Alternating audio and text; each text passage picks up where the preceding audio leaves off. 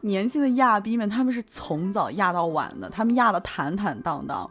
但是上海的亚逼呢，他们有可能周一到周五都是白领，就是坐在格子间里面，穿着就是那种 套装制服在那边工作。就是用现在流行的说话方式来讲的话，就是他可能微信名叫亚逼，仅限周末版。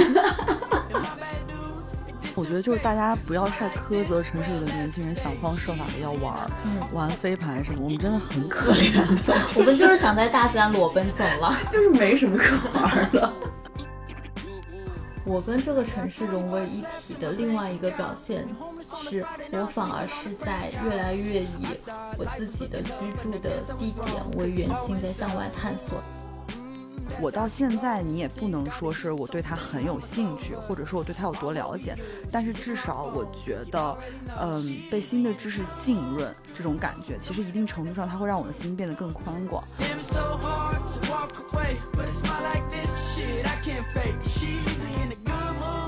大家好，欢迎收听本期的 Mind Gap，我是小张，我是小万，又是一个周末哈，然后我们坐在这里录 Mind Gap。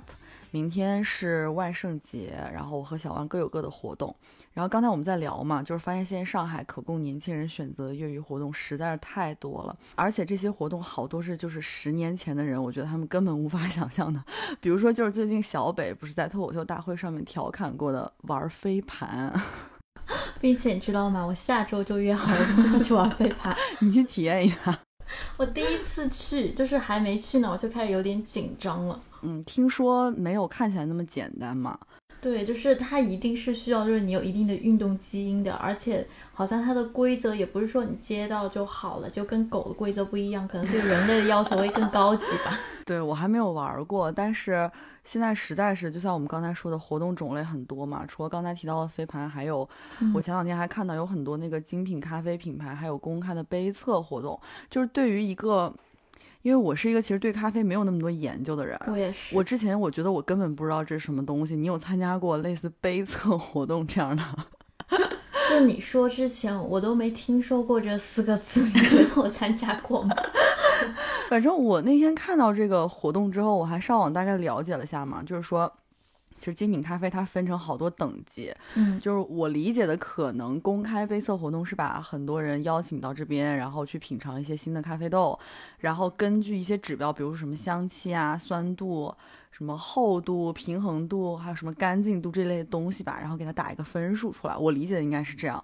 但是不可否认的是啦，就是，呃，像刚刚小张提到的一样，我们都觉得现在的都市生活里面，年轻人的娱乐方式或者说是生活方式吧，就越来越精细化和多元了。而且我觉得这件事情在上海就是非常的明显。现在，对，就比如说我们天气好的时候，可以跟朋友一起去周边吃个 brunch，或者说买杯咖啡，甚至说我们可以走远一点。然后开车去郊区露营等等，嗯，但是我又想知道，就是在这么多的生活选择的背后，我想问问大家是，就大家真的在热爱自己选择的这一切吗？就大家真的都快乐吗？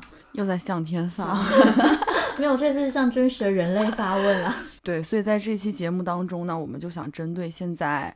呃，在大都市，尤其是可能我们讨讨论更多的是我们生活的上海，年轻人的这么多的生活方式，呃，我们对这些生活方式一些观察和思考吧。那第一个问题就是，我们其实想来讨论一下，就是我们目前观察到的。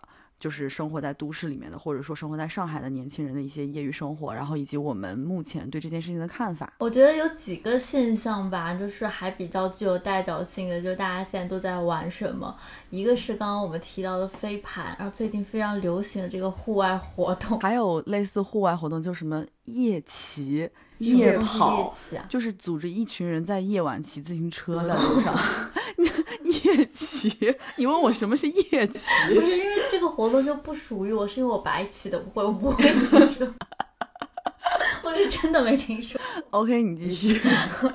好了，还有就是大家现在就是倡导跟自然融为一体啦，就刚刚还说到嘛，露营之类的。嗯。然后包括嗯前阵子上周末刚结束的 ABC 书展，然后大家开始喜欢看展了。嗯嗯嗯，以及各种线下的一些市集吧。对，然后虽然我们两个不太是那种会去酒吧或者夜店，就真的不是我们的生活方式吧，但是也观察到身边有很多同龄人也是在做这件事情，因为很多酒吧跟呃夜店现在也有很多活动嘛，就是非常种类非常丰富的活动。对，其实就是我我还关注了几个公众号，然后他们的活动在我看来还蛮先锋和实验的，有好多，比如说我上次看到有一个 O Club 它的一个活动，它是在白天，然后就是。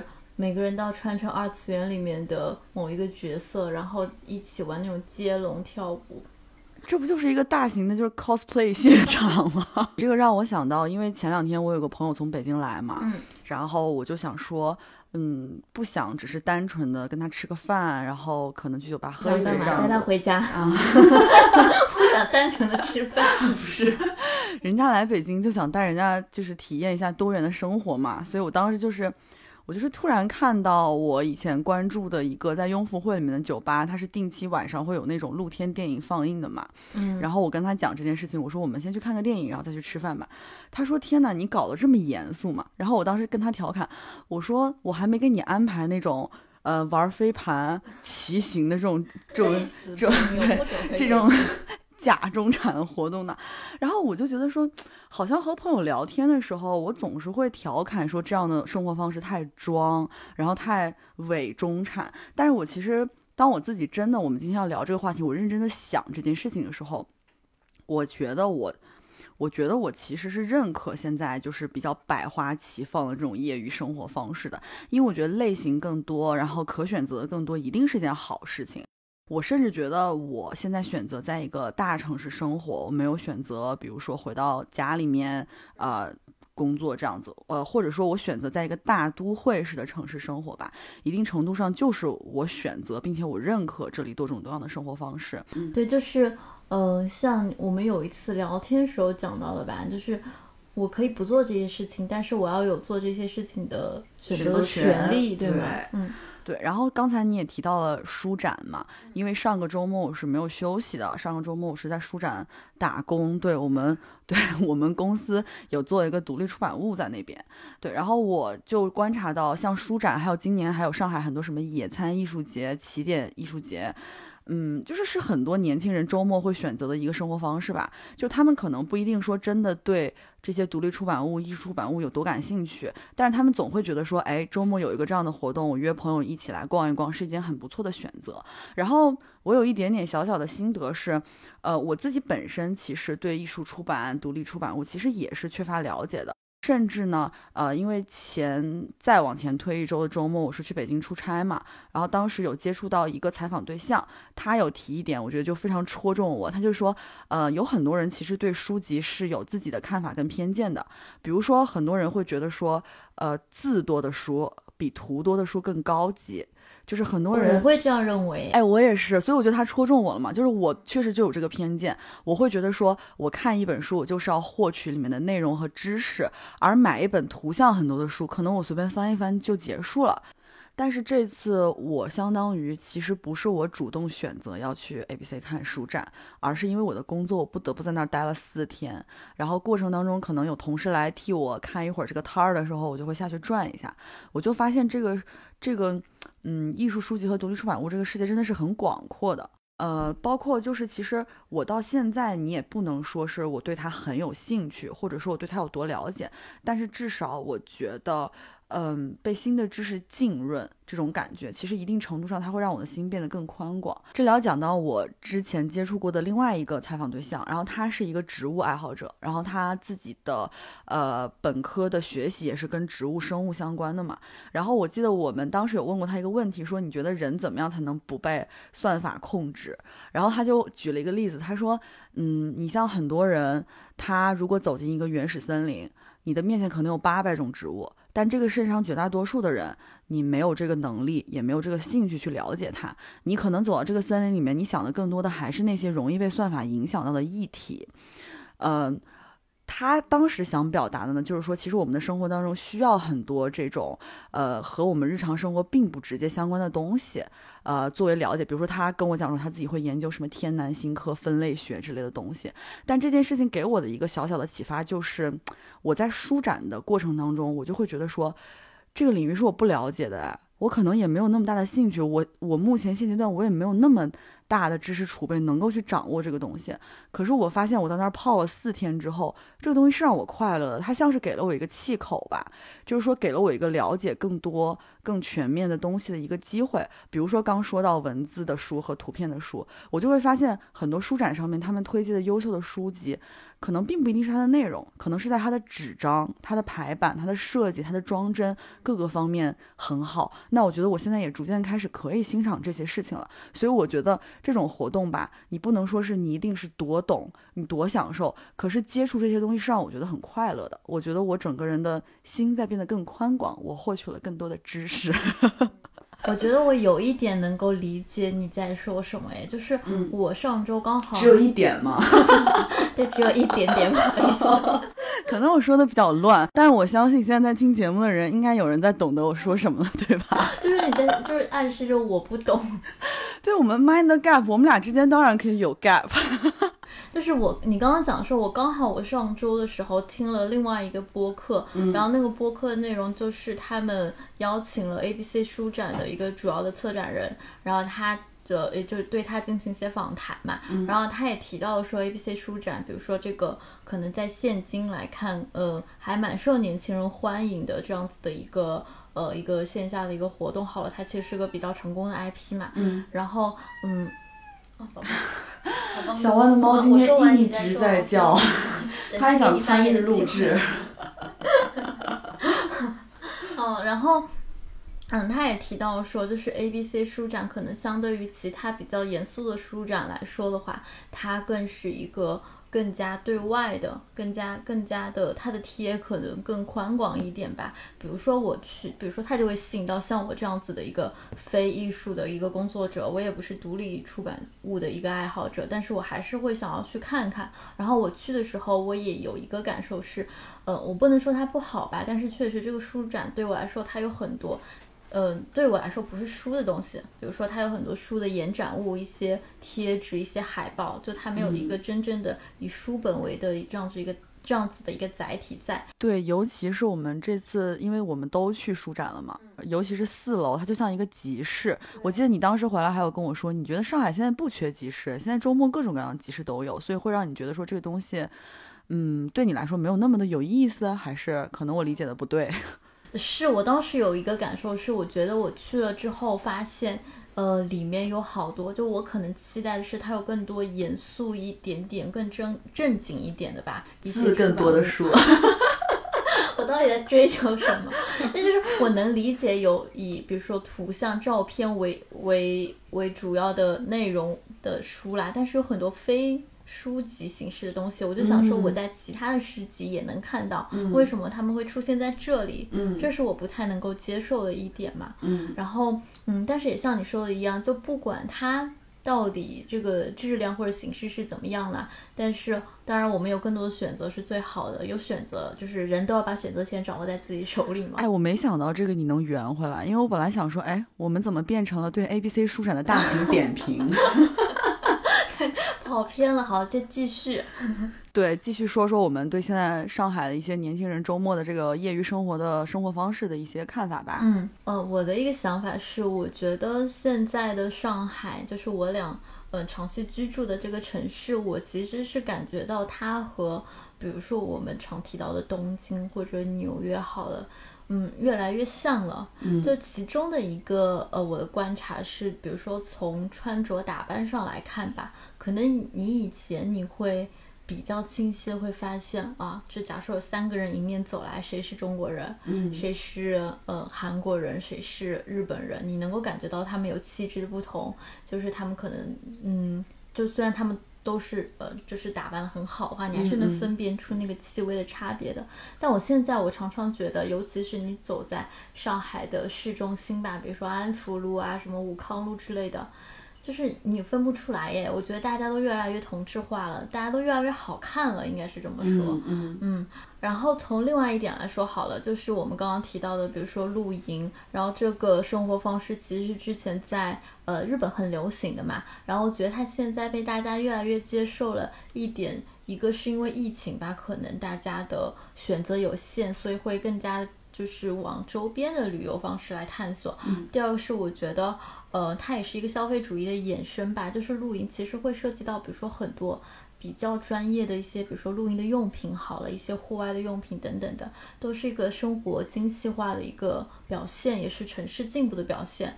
然后另外的话，呃，我记得我看过一个报告，是说上海的咖啡店是最多的，是全世界最多的，比比东京、比纽约、比巴黎都还要多。嗯，我觉得。嗯，你不能说它是小贝儿乔亚式的一个生活方式吧，但是确实我们都过得越来越精细了。然后，但是我对比我自己的话，我嗯，我个人的另外一个感受是我生活在这个城市里，这个城市在发展，但是我觉得我跟这个城市融为一体的另外一个表现是，我反而是在越来越以我自己的居住的地点为圆心，在向外探索了耶。嗯，就是我，呃，比如说举一个例子好了，就是我，比如说我知道新开了一个咖啡厅，它在距离我十二公里的位置，我可能就不会去，嗯，我可能会更愿意关注我身边的我生活社区范围内有哪些更值得探索的一些地方，嗯，这样子的，嗯，我会觉得这个东西会更吸引我，我不知道这是不是一种不再向外探索的表现，就是你感觉到你生活在这里了，所以。你更愿意嗯看着你周围的眼睛附近的东西了，还是怎么样的？但我我觉得我因此而就是想要住在相对便利的地方，也是如此吧。就是我想要去我步行就能去到的地方。嗯，你刚刚提到了说，因为这些东西它已经成为你日常的。一部分，你不会把它当成一个，比如说一个新咖啡店开业，你会很猎奇的想去打卡这种。因为我记得我们今天准备这个话题的时候，其实你有跟我聊过，就是说你现在周末选择去看一些展览，去一些活动，你还是会有打卡这个行为嘛？因为现在打卡，我甚至觉得刚才我们不是聊到对年轻人生活现象的观察嘛，我甚至觉得打卡这一件事情，它也是一种年轻人在周末会有的选择啊，但是。嗯，我回答你讨论的时候问我的问题吧，就是我是觉得好像我跟你是一样的，很多人都知道我其实原来在英国的时候，每次去看展览我都会拍照片，然后有时候会发朋友圈什么的。但是好像在上海，我最近也去了不少的展览，然后浦东美术馆开了之后我还去了两次，好像我都没有做这件事情了。我更多时候也会觉得说。我周末选择去这个地方，除了看展之外，可能他也就是我和我朋友周末想见一见，想 catch up 一下大家的近况，然后可能就会选择一个这样的场景，因为这样大家很多事情可以做，既可以一起讨论一下展览的内容，也可以比如说就买杯咖啡在展馆外面坐一坐这样子。我觉得它就是生活当中的一种方式，所以说我现在好像也很少会有那种猎奇似的，觉得一定要去某个地方打卡拍照这样子，是不是说明我们老了？我们讨论的是年轻人，我们。应该还属于年轻人这个范畴吧，好可悲，突然质疑自己。对，我觉得就是我们当然不是说，呃，首先把打卡这个词，它，嗯，它一定不是一个呃贬义词，它是一个中性词汇，在我这里。对，就是。打卡，它可能伴随就是你有一定的，比如说社交需求，你可能会发在你的朋友圈上或者小红书上等等的。嗯，我觉得它存在就是在这个层面上，它存在就合理嘛。我觉得这个东西没有关系。嗯，但是可能另一方面，我们想要讲的是我们的一个选择的方式吧，就是我们想要如何在这个城市当中的一个生活的方式。嗯。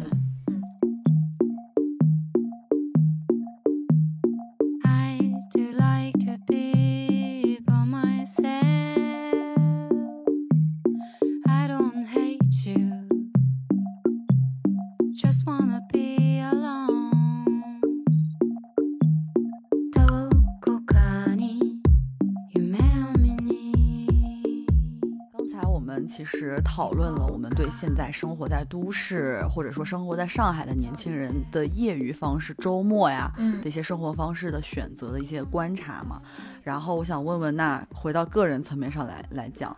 想问一下小万，你通常周末都在做什么呢？除了和我录《Man 的 Gap》之外，对，就是必须要讲。我们现在因为每周至少有一天吧，我们要用来录《Mind 的 Gap》。我们真的好努力，没有人能随随便便成功。又要说这句话，超级努。我们现在就是单休过着单休的生活。对啊，我们现在就是单休，我们连大小周都不是。我们就是那种还要每就是每个礼拜起码要盘一盘对方的时间，就是要计算一下，就是我们我们有多少时间可以自由活动。嗯。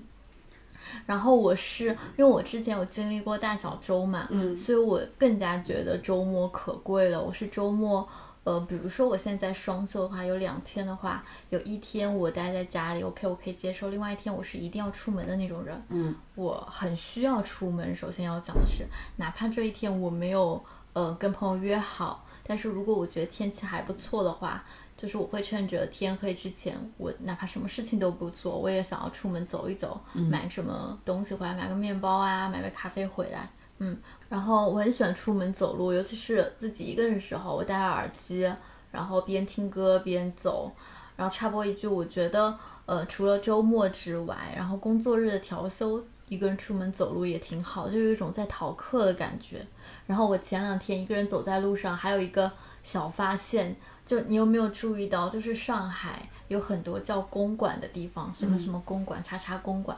然后除了他们有一些是真的公馆之外，我觉得好多公馆它都是宠物店。真的吗？真的，就玉园路上就有一家。我觉得这个有点意思，我从来没有发现这个事 情。但是我就觉得嗯，好有意思，还蛮好玩的。嗯嗯。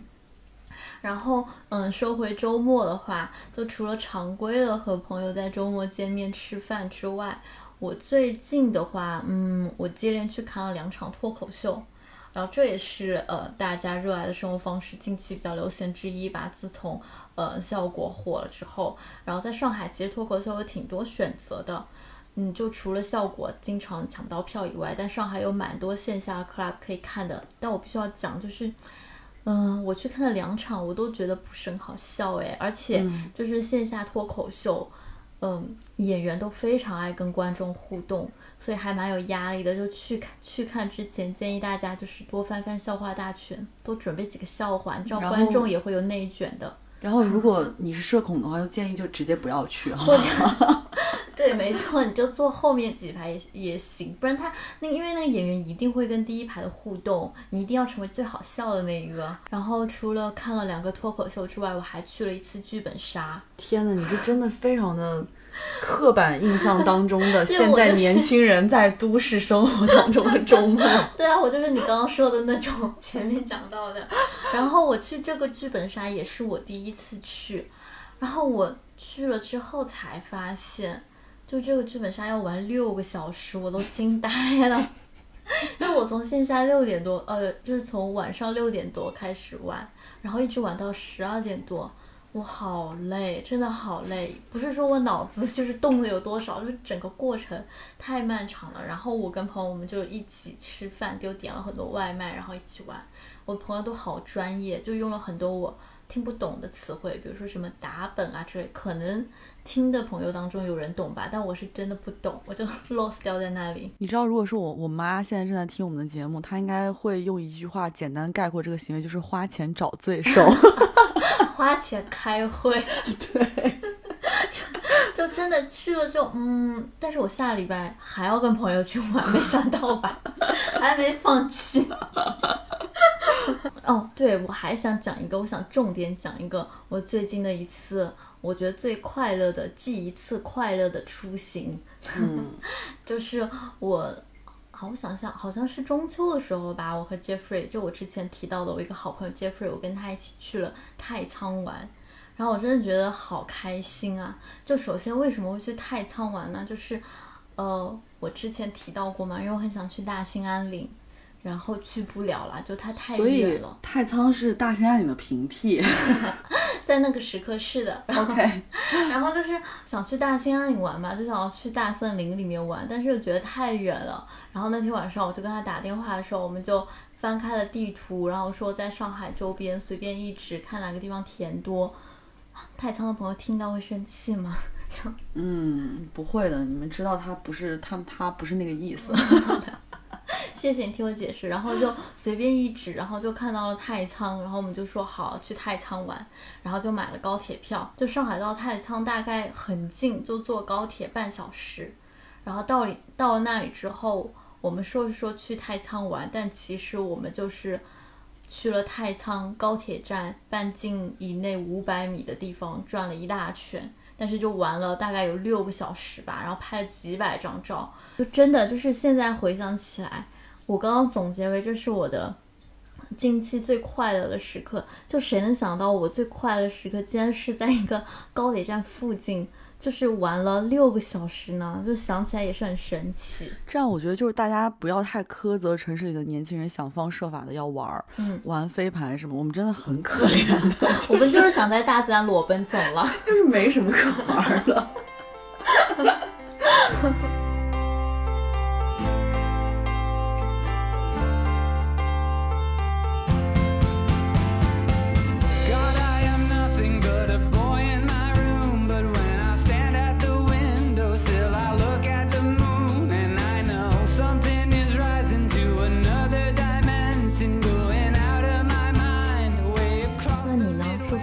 最近的生活，除了我已知的你在录播课之外，背着我做什么了？你？我刚才有说，我呃上周的周末两天都在 ABC 书展工作嘛，但其实我更愿意称它为就是工作加玩儿。然后呢，间隙我还托在话剧中心工作朋友的福，我来上海这半年以来吧，第一次进剧场。对，托我这个朋友的福，就是我去虹桥艺术中心看了场话剧，嗯，然后再往前推一个周末，是我有一个朋友的买手店，然后他和一个黑胶唱片店做了周末的集市，然后邀请我们去玩一玩，看一看，哇，这个讲起来也好有那种感觉，对不对？就是你刚刚说完，你过得也非常就是那个刻板印象中的年轻的生活，好吧？嗯，就是又装又端着的那种生活。但是其实不是，因为我们在那个集市上面碰到了很多就是我们共同的朋友嘛。因为我跟那个朋友也是通过一个朋友认识的，然后刚好大家就在那个活动上面全部相遇了，然后就是小局变大局。本来就是只是想在上面就是简单的去他那边捧个场呀，然后看他那个店到底怎么样。因为我来了之后还没有去过嘛，嗯，结果就是大家小局变大局，就是超开心。对，我觉得和朋友在一起的周末就是很快乐的周末吧。嗯。然后呢，十一之前就是我刚有提到，我去了浦东美术馆，然后还去了两次。第一次刮台风，然后他要提前闭馆，所以他又给我们发张票，说下次可以再去。所以我就真的是一次都不浪费，去了两次。然后再往前推的话，哎，看我的生活多么的丰富。再往前推，推到你跟 Jeffrey 去太仓的那个时段的话，推到中秋节的话，就是羊排，请我去他家。呃，然后露天烧烤，我们当时几个朋友嘛，然后反正我就很喜欢大家过这种还蛮有。仪式感的生活，我觉得这是一种对生活更热爱的表现形式吧。因为当时我们虽然几个人都是非常相熟的朋友了，但我们当时说，既然当天是中秋节的话，那大家就带一个自己认为最好吃的月饼，然后去现场进行月饼交换大会。然后杨排家那个露台呢，其实不是一栋楼的那个顶楼那个大露台，是杨排那个房子，你从那个他的那个门推门出去，他自己有一个那种阳台，只不过。呃，很大很大，但是说它大呢，它其实也就只有十几平。我们当时六个人在上面，就是很庆幸我们都还活着，没有从十二楼掉下去。它也没有什么保护围围栏。然后我们在那天就是还会把那个投影仪搬到外面去，因为是晚上嘛，在那边投影，然后在那边吃烧烤、喝酒，然后交换礼物啊，我觉得超级幸福。嗯嗯，这就是我最近的几个周末。嗯，你过得都挺好的，什么乱七八糟的总结。那我想问问你好了，就是我知道，因为你刚刚也提到，就是你刚从北京来嘛，嗯，然后作为一个，因为我是从工作之后就一直在上海了，所以我想问，就你在两个地方都生活过，你觉得北京和上海的年轻人或者说生活方式有什么不一样吗？我觉得其实关于北京和上海的区别，可能一些城市研究或者说一些关注城市话题的一些学者其实聊的很多嘛。然后我自己可能就会说的更加的不那么学术，胡乱说吧。就是我记得我之前有有跟你讨论过，我说我感觉北京的年轻人就是亚逼们。年轻人仅限亚逼 （括号年轻的亚逼们），他们是从早亚到晚的，他们亚的坦坦荡荡。但是上海的亚逼呢，他们有可能周一到周五都是白领，就是坐在格子间里面，穿着就是那种套装制服在那边工作。白天是律师，对，然后到了周末就开始穿鼻环，然后就是五颜六色的就出去玩了。哎，那你说如果碰到同事，不会尴尬吗？你也是个亚逼。就是用现在流行的说话方式来讲的话，就是他可能微信名叫亚逼，仅限周末版。对，这可能是我觉得北京跟上海的一点小不同。然后我觉得还有一些年轻人生活方式的不同，可能和城市本身的格局是有关系吧。比如说北京很大嘛。大家会发现转场是很不容易的。比如说，你今天晚上选择你去招待所蹦迪，你是不太可能结束之后你还可以转到另外一个。就是它招待所这里所只是一个 club 的名字，对吧？不是那种招待 所，一个著名的 club，一个著名的 club。对。然后，而且北京因为它很大，所以它每个区域都有这个区域的中心。比如说，我带我从小在那个海淀长大的朋友去朝阳。他就会怀疑他是不是北京人，说觉得我更像北京人，但我觉得上海可能就相对集中嘛，就说其实大家比较认同的那些娱乐场所、那些活动会发生的场景，其实基本上都是还蛮集中的，呃，彼此之间相隔的距离不会太远。然后刚才说到城市本身的格局嘛，我觉得甚至就是地形地貌、历史文化，其实都会影响。比如说北京，可能大家周末你也可以去爬景山呀，你可以登高望远。虽然景山也不是很高啦，但是会有这样的地方。然后包括你可以去北，你可以去北海公园划船。但上海可能，嗯，至少是我现在的观察来看，我觉得这样场所相对少一些。然后周围它确实也没有什么自然的山啊，或者自然的场景，所以你要去太仓。在高铁站附近疯狂的拍几百张照片，这样子，所以我是觉得也不难解释为什么上海会衍生出更多可能在很多人看来很假中产的活动，比如说飞盘跟骑行吧。就是北京有很多啊，是这样，但我会觉得说，就像我刚才说，城市人人真的好可怜，我觉得这是一种生命力的表现，大家不要炸着他们，大家不要炸着我们，好不好？我们真的是很努力的想要。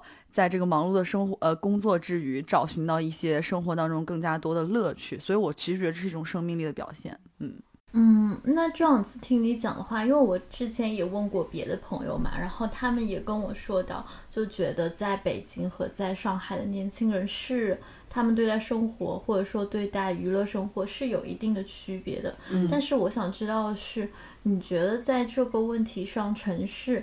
真的会影响或者说塑造一个人的气质嘛？因为我一直觉得，就是人的选择还是比较个体化的嘛。我们当然能从这个城市，我们身处这个城市中找到自己更感兴趣的一些地方。比如说，你是一个很压的人，你可能就不论在上海或者说在北京，都会去一些压逼去的地方。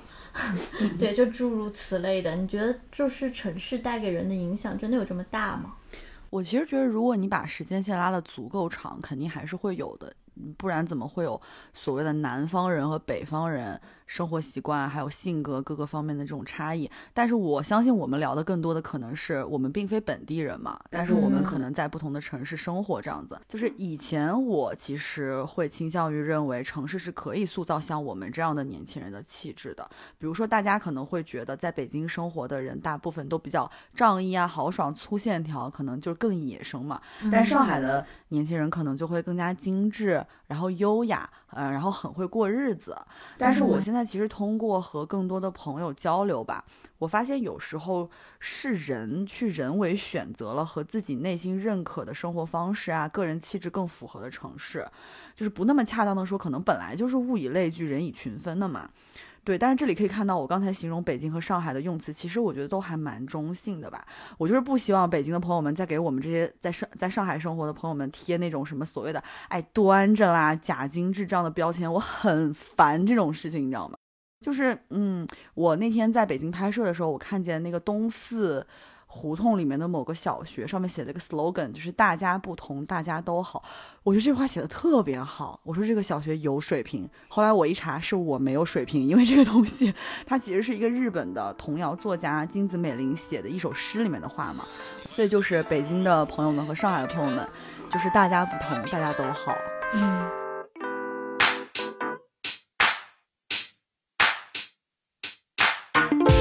觉得？哦，刚说完我们的生活，你觉得我们的朋友们呢？你觉得朋友们有过得更精彩吗？大家都在过着什么多姿多彩的生活呀？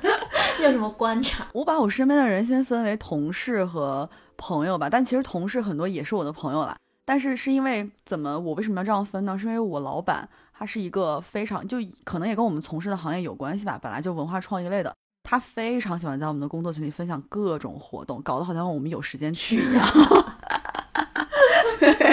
然后你问他呀？对，所以因此我有了很多这种获得这些活动的渠道嘛，我知道这个信息嘛。然后我的同事们每次也会看，看了之后，可能大家周末就是会。去各种展览呀，然后去各种活动，然后包括我还有个同事，他自己本身就是一个年轻的艺术家，然后他甚至还会自己去一些，比如说艺术节上摆摊这样子，我们还会去看望他这样。对，然后朋友啊，还是富你的同事们都过的，嗯，这也是一种刻板印象，每个人都有自己内心的痛苦和不安，都在 爆哭，精力好充沛，我真的说。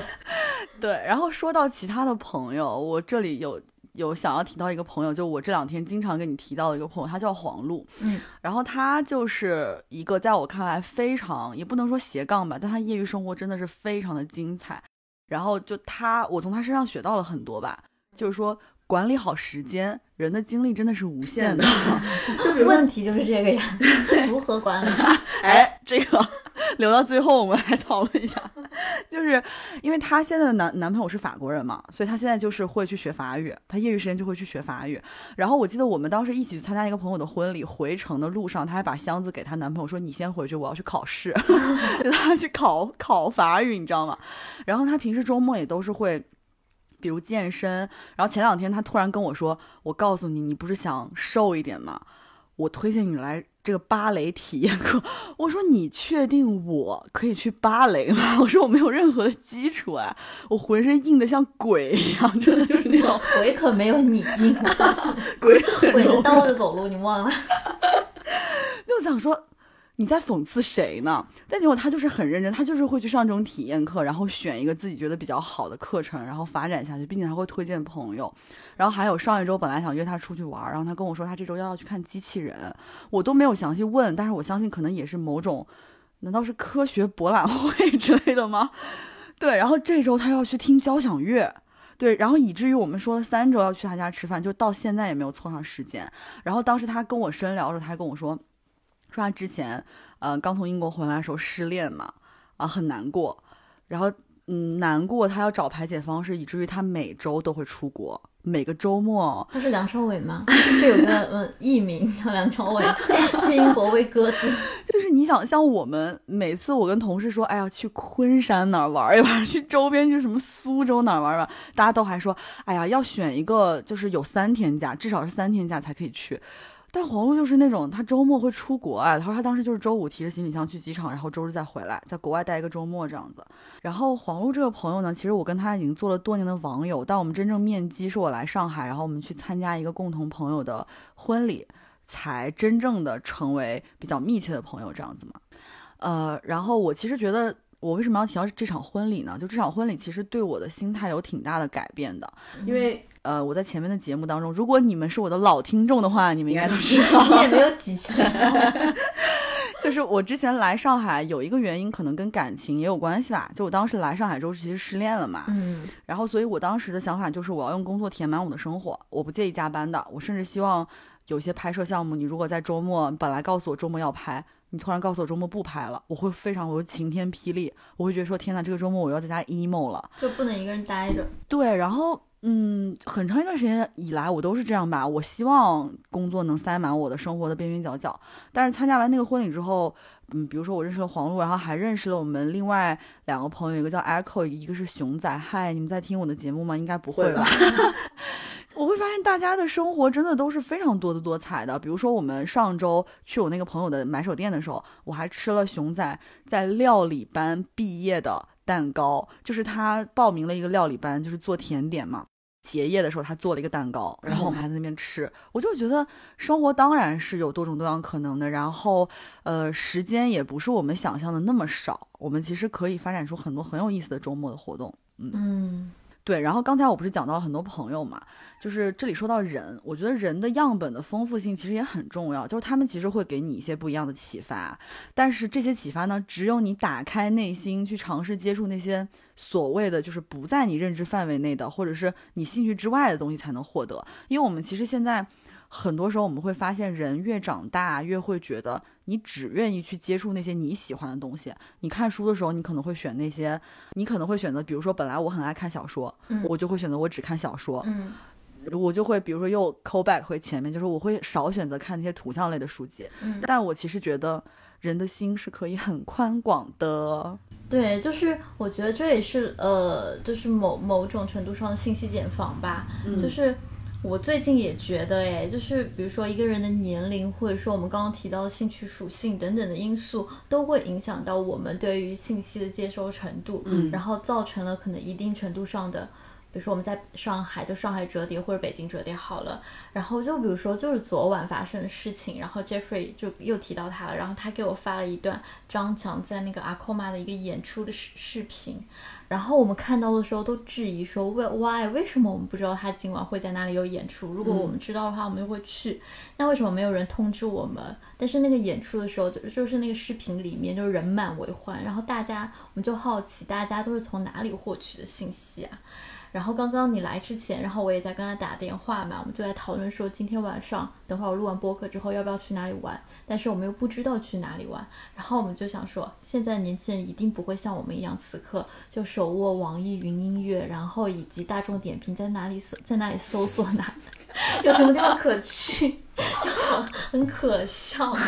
凌晨三点钟，所有人喝醉，彩虹的天空照亮垃圾堆，被你们发现独自一个人，没有参加任何人的派对，谁跟谁亲嘴，又回了谁的家，谁都无所谓，都不需要回答，自己干一杯，庆祝我忘记他，全世界吃火锅，我在吃西瓜。然后我还有另外一个朋友，就他真的是在热爱蹦迪，用生命在蹦迪。然后他每个周末都住在 club 里，真的是不夸张，真的他不夸张，他住在 club 里，就是他是属于那种什么情况，就是他蹦累了，他也会累嘛，然后他也不回家，他就在 club 里坐会儿，他说我眯一会儿，等一下起来再蹦，我蹦到天亮，然后特别夸张，然后。啊，对，他是我成都的朋友啦。然后前段时间他也到上海来了，然后我们也我就带他去了上海一个 club 店。然后那天就是刚好是那个店的主题是一个 LGBT 的一个活动吧。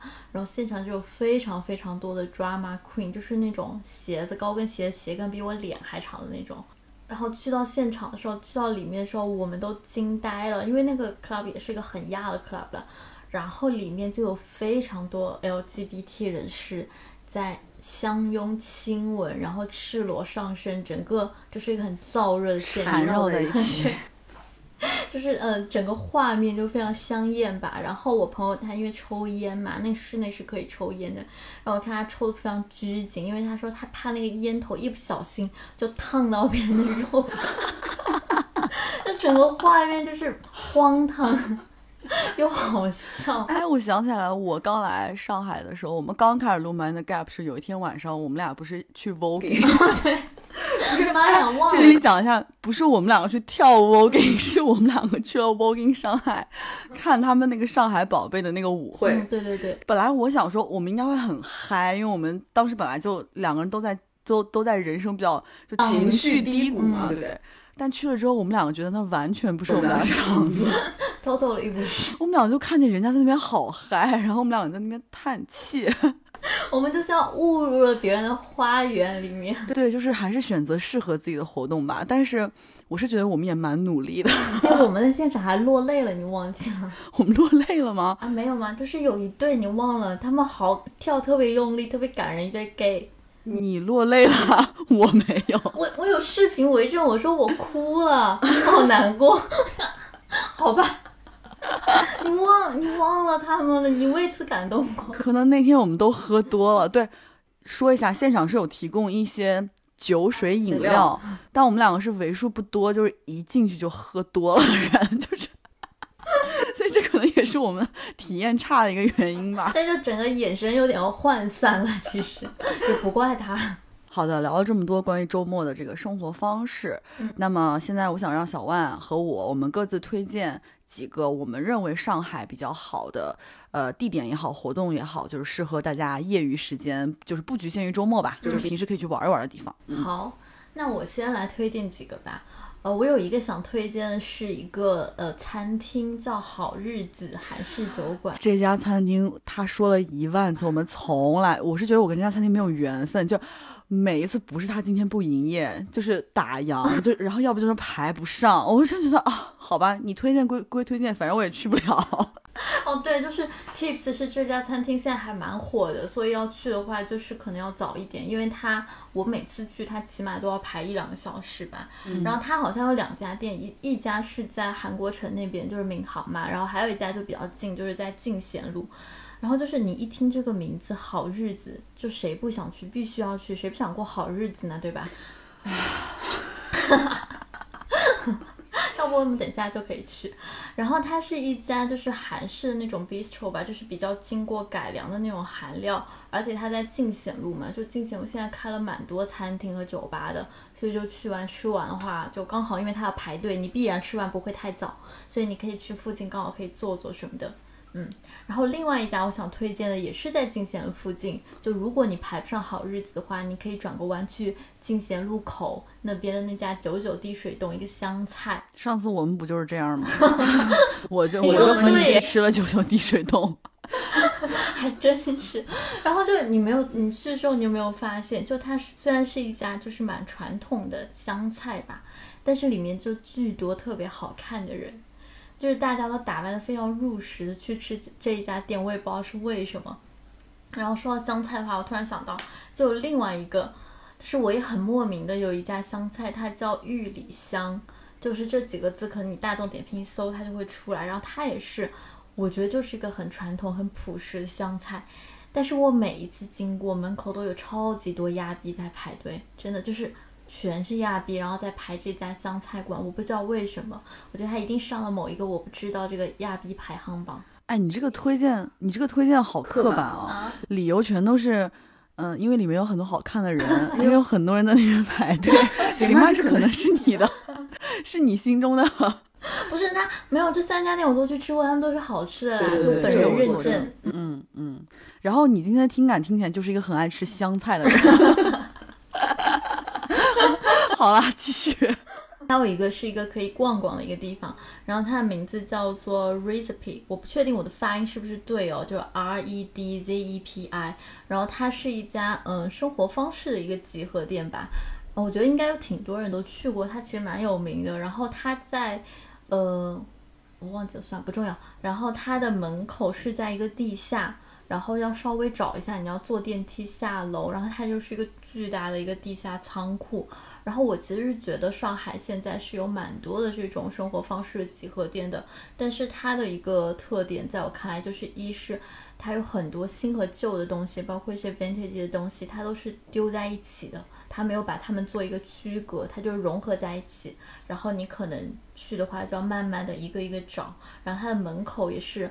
经常有人排队嘛，然后排队的地方就还挂了很多个鸟笼，里面有很多学人说话的鸟，就感觉像是到了某个东南亚的地方吧。嗯，然后另外他给我的一个感觉就是，呃，我觉得蛮特别的一点，我不知道是不是他故意的，就是他给我一种社区文化的感觉。嗯，然后就这个店里面有很多他的店员，其实都是老年人，呃，中老年人吧，就是一定上了一定年纪的人。然后我不确定他们是这个店主的老板的亲戚，还是说附近的邻居。但是就是每次给我的观感就是，呃，这个生活集市的店，这个生活方式的店，它不一定只是对年轻人是受欢迎的，他也想要给身边的这个社区制造一定的，呃，制造制造制造一个风景吧。然后我就觉得还蛮好的，嗯。还有最后一个了，最后一个是一个酒吧。这个酒吧其实我只去过一次，但我觉得蛮适合尝鲜的。然后它的名字叫做阴阳。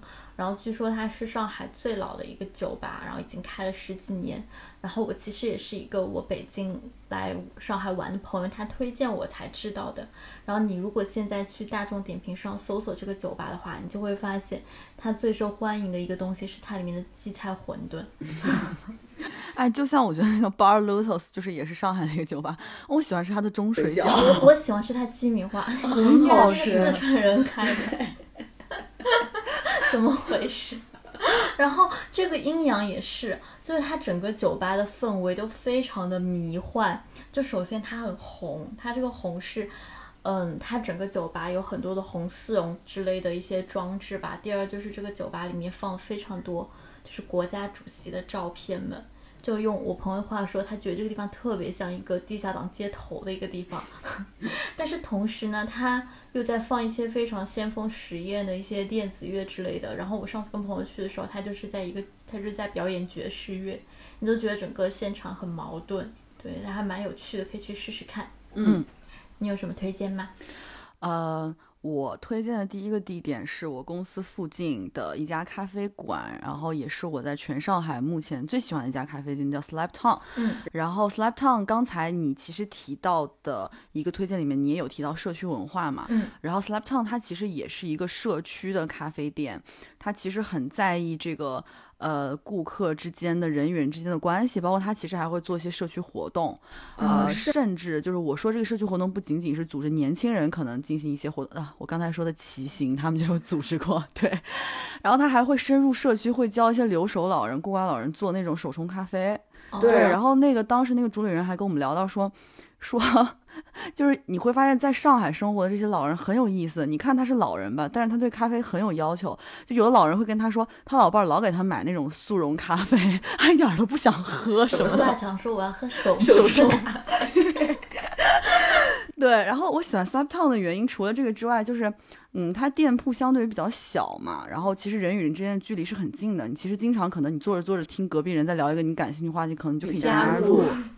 对，然后除此之外，我是觉得他们咖啡，呃，对我来说是口性。哎，怎么感觉成猫粮？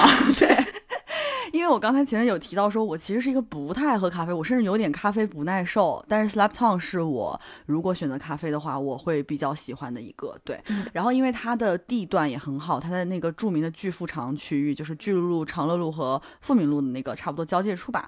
然后，所以我觉得特别完美的一天就是周末天气特别好，然后你就可以约朋友先去 Slap Town 买一杯咖啡，然后你可以在店里面坐坐，跟大家聊聊天。然后出来之后，你就是在巨鹿路，呃，不，你就是在那个呃长乐路和富民路这条路，然后你往前走一点点会到延庆路，中间有一个那个街心花园，那里坐着很舒服，你就可以端着咖啡跟你朋友坐在那边，就随便聊一聊最近的。近况有一些什么想聊的，未必非要去约到某一个咖啡店，或者是约到某一个地方才能够做这样的事情。其实上海很多街头都很美，然后这样的下午可能你只用花不到三十块钱，但你会非常快乐。对，这是我推荐的第一个地点。然后第二个地点，然后第二个地点呢，算是我跟小万的一个据点吧。然后这家店呢，它被小万发现的时候呢。其实就是因为离他家近，然后我们就约在那里见了一次面。这家店呢叫 The Daily。啊，然后他是在开在武定路上，我们觉得他们家的咖啡还不错，然后他们家最好吃的是一个酸菜牛肉三明治，超级好吃。真的好好吃，然后，而且它所在的位置不是那种特别闹腾，然后会在会在周末时候有特别多人，会人满为患，你需要排队的那种店吧。它虽然就是满座率也蛮高的，但是其实你通常去的时候都还是不用等太久，或者是你去了就有位置坐，然后整体氛围我觉得也比较轻松。然后这家店我跟小丸第一次去的时候发现不错，之后后面是有再去的，然后我觉得后面接下来可能有约朋友，我也会持续再去这家店。对。然后第三个我推荐的就是周末可以尝试的东西，就显示出我一个外地人的猎奇，就是坐轮渡。因为轮渡对于很多上海人来说，它就是一个正常通勤的方式嘛。因为其实它就是从浦东跨到浦西黄浦江，有时候那个船可能就开两分钟。嗯。然后你刷公交卡就可以进去，但是整体的那个。风景和你整体的体验是远远超过你用公交卡刷的那几块钱的。嗯，因为我当时其实是我刚刚来上海的时候拍的第一支片子，需要拍到一些轮渡的景，所以当时想选一个人比较少的轮渡，呃的渡口，所以我们就选了那个董塘线，就是董家渡到唐桥渡这个线。然后呢，它这条线呢到浦东是直接在一仓美术馆附近的那个渡口下下船的。然后那一片我都非常喜欢，就是你可以坐在江边。吹吹小风，玩一玩，对，就是一个非常舒适、非常休闲的地点。嗯，欢迎大家去这些地方来，然后跟我们偶遇。嗯，好像大家也不知道我们长什么样。对，就是这些地方都是我们都觉得还不错的啦，也希望大家能够继续。就是我们本来的一个开头的问题是。我提出的嘛，我想要问问大家，是不是真的在热爱和享受？是不是真的？你快乐吗？对。就是我觉得，嗯，就像你说的一样吧，大家都不同，大家都挺好的。对的，选择大家自己喜欢和认可，让自己感觉到舒服的周末的度过的方式，然后在在此基础上面，也可以去尝试接触一些可能自己此前不了解，然后但很感兴趣的领域，然后你会发现世界是那样的广阔，你还是可以跟全世界约会的。嗯，对。然后我突然想到，就是一句话吧，就是我觉得可能可以放在这里，就是。嗯，不要去思考，就你该蹦迪就蹦迪，该吃饭就吃饭，就少思考，多生活。嗯，然后少给人家贴标签。好了，那本期节目就是这样了，我们下期节目再见吧，拜拜。